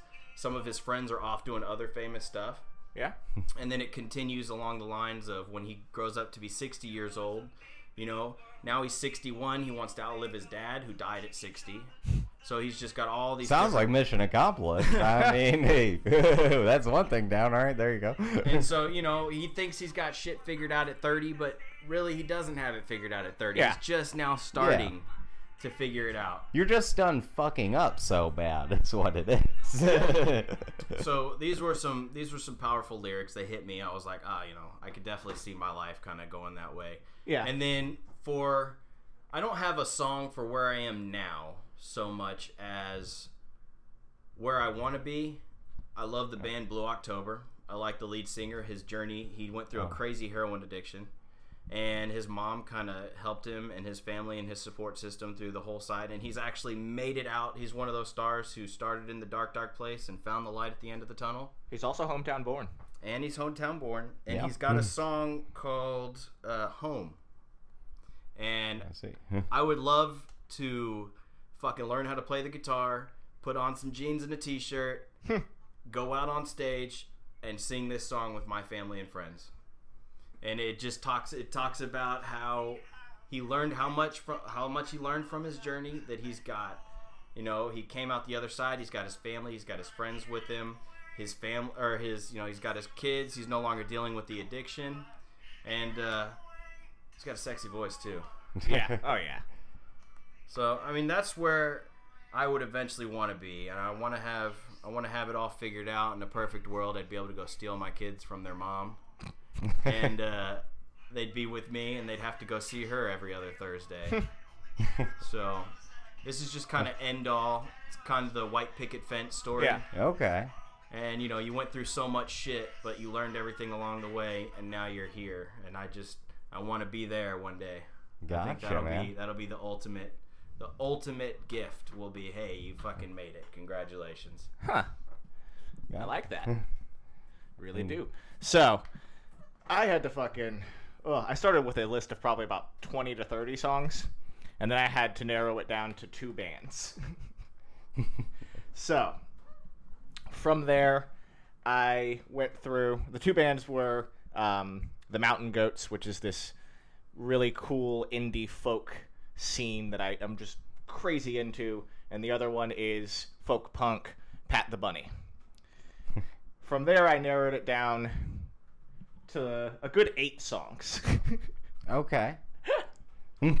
because I just can't focus. just And it's, it's just a good half a CD, you know. It's hard to fucking narrow it down Oh no. because, like, I mean, I started thinking that I was fuck shit up, and I still am fuck shit up on a good day. yeah we just fuck shit up in moderation now Yeah. But it also it, it starts with one of my favorite lyrics. I don't believe in cops, bosses, or politicians. Some call that anarchism. I call it. And he goes on to say, "But tonight we're gonna fuck shit up. Tonight we're gonna fuck shit up." But I don't think that's me on any given day. That's me in moments. yeah. So then I thought, okay, well, Chris, you're fucking bipolar as all shit. You're a different person on any given day. oh boy What's about to happen here? Well, I went on to think what I'm really into is Spent Gladiator 2 by the Mountain Goats. Because this song is more about how, like, like a spent gladiator, you have to crawl through the Colosseum to continue on and just stay alive. Like that's the that's the end of this song is just stay alive. No matter what you do, stay alive. It, jump in front of trains, get bad tattoos, but stay alive. Yeah. Um, I, I think my favorite lyric from this one is uh, like a prize fighter who's been told it's finally time for him to quit, show up in shining colors, and then stand there and get hit. Spit some blood at the camera, because I and I think that that is the philosophy more of the show and like how we've gotten here. It's the same as like you're seven years old. I'm 30 now. Like I have been through hell. I've lost limbs. I've lost blood. I've lost friends, but I keep going. I regrew a thumb this last year. Just stay alive. So what I actually landed on, in the end, This is this is this is the ultimate number one relating to now. Relating to now, Relating to now. Okay. it's called I Don't Know. It's by Pat the Bunny. Okay. and I think that it because it, it I don't know. You know, people come to me because I talk a big game about anarchism. And I talk a big game about politics. So people do ask me like, how do we do it? Like, what what is it that we do? How do we get from here to your dream ideal of everybody being free and facing each other? Eco terrorism. I don't know. and I, I just Mustard just gas. I just don't fucking Agent know. Orange. and, and he, he goes through it saying like uh, I think my favorite lyric from this one is um, there's not enough windows in the world to change the world, but at least one could be maybe enough for some dignity. Like there's not enough, you can't break enough windows to actually do anything. Like rioting No. and It's all windows insured, yeah, and burning things isn't going to save set us free. But maybe one can be just enough to take back a little big to I don't know. I just don't know. On your uh, I'm bipolar as fuck rant, I just thought about do you think OutKast is the most beautiful personification of a bipolar person? I mean, It's just like as a group. It's bipolar done great. Dude, Yeah. I- I, mean, Big Boi and Andre 3000 styles are so Yeah, fucking different. It's that's li- true. It's, it's, it's I like never two thought of it as of the same bipolar. coin. I never thought of them as bipolar in that sense, but yeah, I mean, I suppose I mean, you're yeah, right. no, Maybe they- not individually, but I No, mean, yeah, no, but together, together, yeah. is very like it's it's bipolar, not in the medical term, but it's on two Yeah. poles. and if I'm on a manic day, I go with Lovecraft in Brooklyn. Because nothing is as manic as Lovecraft in Brooklyn. And if you don't know the history of Lovecraft, when his time in Brooklyn was his most paranoid, he couldn't trust anybody, any other person. He couldn't be around other people, and that's when he got to his most racist and most sexist was being there. Okay. Are you saying? Let's see. But you're like the complete opposite of sexist and racist. but I'm very par like I can be very pa- like uh this song more is like what it feels like to be in, a, Paranoid? in the heat of a mania where Ah, like okay, I got if you listen to the guitars it feels like to me like my skin is crawling it feels like my teeth are chattering and the lyrics are very like Yeah. the only person that I can talk to is the guy who asked me for a cigarette. The uh, and w- when the I go to the pawn shop to buy a switchblade, and the woman behind me asks me if I'm okay, and I'm going through all these uh, like aliens could come down. There, there's a there's a there's a meteor coming to us right now. Th- th- There's fascists in the White House. I feel like Lovecraft in Brooklyn. I see. In, in all Like- this musical inspiration, I, I think I found my theme song. Oh yeah. Yes. Thunderstruck by ACDC. Dude, that's that song ran through my mind. Thunderstick. I love that song because that's what they that's what they say. That's what they that's the lyrics. Stick down down down down. Thunderstick. Yeah. and an even better version, they don't sing it quite as well. If I if they could take the audio from the lead singer and put it on the hillbilly the hillbilly performance, where like they all show up on farm tractors and like coon fur hats and break out spoons and like one dude using the tractor to like and they make the whole song out of thunderstruck. And then you get the lead singer of ACDC to sing Yeah. on top of that, that would be fucking Pull great. Bon Scott out of his grave, be like, "You, you got a show to do in ten minutes." That's how this works with you musician, with you uh, musicians. There was one. You, your Brooklyn song that I didn't actually get to my last song because I had my uh, walking through the door song and I had my uh, lunchtime song. So my end of the day song, like when the day's over, I have two. If it's been a sad day. It's um, "Hurt" by Johnny Cash, just so I can stare at the sun and drink whiskey. And then, uh, but if it's been a happy day, I, what I do, like right before I go to bed, like just as I'm dozing off, I'll turn on, dur dur, no sleep till Brooklyn. Yeah, exactly. Yeah, I turn on no sleep till Brooklyn from the No, Beastie wait, Boys. wasn't hurt? That's That's uh, Nine Inch Nails originally, Yeah. but, But- I listen. No, it's so much sadder to listen No, to. he, It's so uh, much sadder. Johnny and, Cash. Hell, It's better real. done. Yeah, Trent. Reznor has given that song posthumously. To, like, and I- Yeah. uh, he has actually said that's a Johnny Cash song.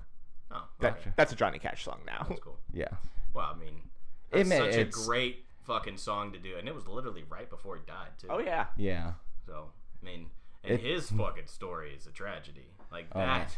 That's a tragedy. Yeah, that's a sad, That's that's, my sad day song. That's the end of the day, staring at the sun, drinking whiskey, wondering, will I go blind from this? Now there was like a like a two year stint where I could have used Rehab sitting at a bar as my theme song because I used to drink a lot. Yeah. and I could have, de- uh, dude. You could find me in any hole in the wall bar around Spring, and that was that was my ode to. And I got fucked up, angry, and I'd come home and kick shit open. how how much like how many times like speaking of theme songs, like the typical theme song for any bar in Houston at any given moment. Like when I walk into a bar, although I hate it, I know that I love this bar is going to be playing like at full volume. You're gonna get Toby Keith's "I Love This Bar." You're Yeah. get Rehab sitting at a bar. You're gonna get um, Tequila oh, makes her clothes fall off. Don't forget. closing time? Oh no. Semisonic. Yeah, that I think there, is that Semisonic? I believe Yep. so. Closing time. Closing uh, time, nose ring time. Probably get some form of Everclear going on. Oh man, that guy misses oh, his he, miss, daddy. he misses his dad so much. It makes me miss my dad. You know. Oh yeah, no, there's definitely like a core. Daddy walked away with his song. boots. I forget how the songs go. My daddy left me when I Lego was six years old. It's oddly scared of people in Or the there. Oh, actual Father of mine. Digger, digger, Where have you been? I just closed my eyes and the world disappeared. God, that 42 year old man was so sad about his dad leaving. yeah, dude. Like as I got old, like when I was like when, you're I was drunk, like a you're grabbing somebody and you're singing it right to their face, Father of mine. and then you might cry. yeah, yeah, you cried. You cry, crying with a stranger. I mean, yeah. I mean that's what you do at bars. What are you doing? It's just hot in the bar, sweaty. Yeah. God. Or too much salt on that last margarita. Miss my daddy though. You spit that lyric into my eye. God. Where'd you go, Daddy? You sent me five dollars on a postcard. That doesn't. That lyric doesn't make sense. Scared white boy in a black neighborhood. Yeah, he really made sure to say black like that. It I remember uncomfortable. white privilege it was taken away from me. Daddy left me in poverty.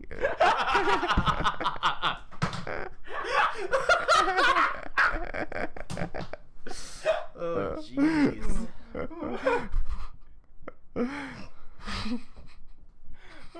What have you learned today, Chris? Oh man, yeah, we're we are there. What have I learned today? I learned that uh, we should probably start making up more lyrics to songs because we have so much fun with that.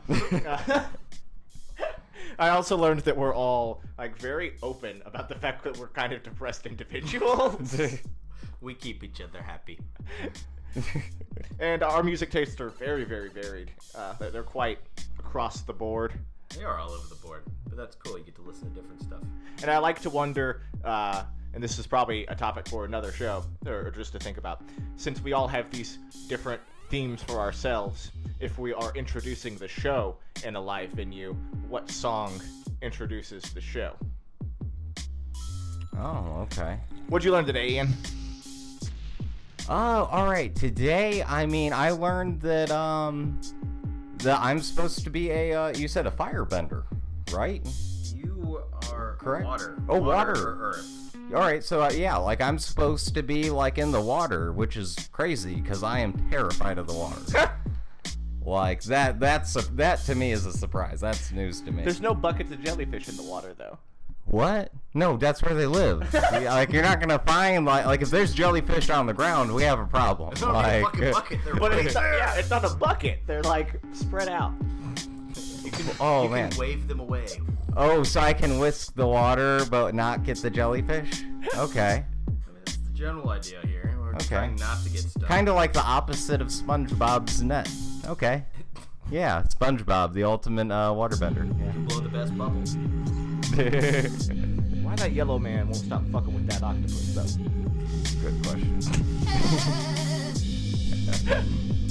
What'd you learn today, Chris? Uh, don't get into a fight with the moon, even if you have three days to do it. Ooh. Chances are you're probably still gonna die. It's a good point. I mean, the whole thing is you don't have three days. There's only three days until the moon crashes down upon the Earth, and you uh, each dungeon takes about three days to get through. You gotta reset the time and go back. So fucked up. There's no way you can get through it if you got trapped there. Dude, Unless yeah, I, the I fight the moon every night, and every time I die. Every Yeah. time. Fuck you, moon. See you tomorrow. Uh, I like this episode. I, I like a. a- I- I think we need more good random episodes like this. This was. This was a nice. It it was nice to be able to just kind of talk about whatever the fuck you wanted to talk about. Yeah. yeah. Yeah. Uh, all right. Well, any last words, folks? Oh, that's all, folks. Good night, everyone.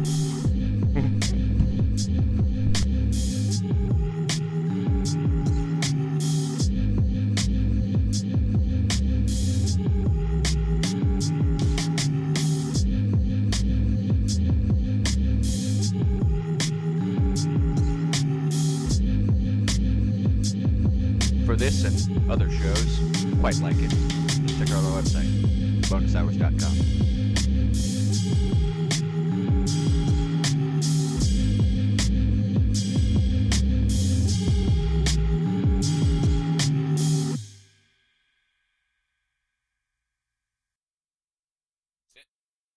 I'm a bag of dicks, six pack of Schlitz.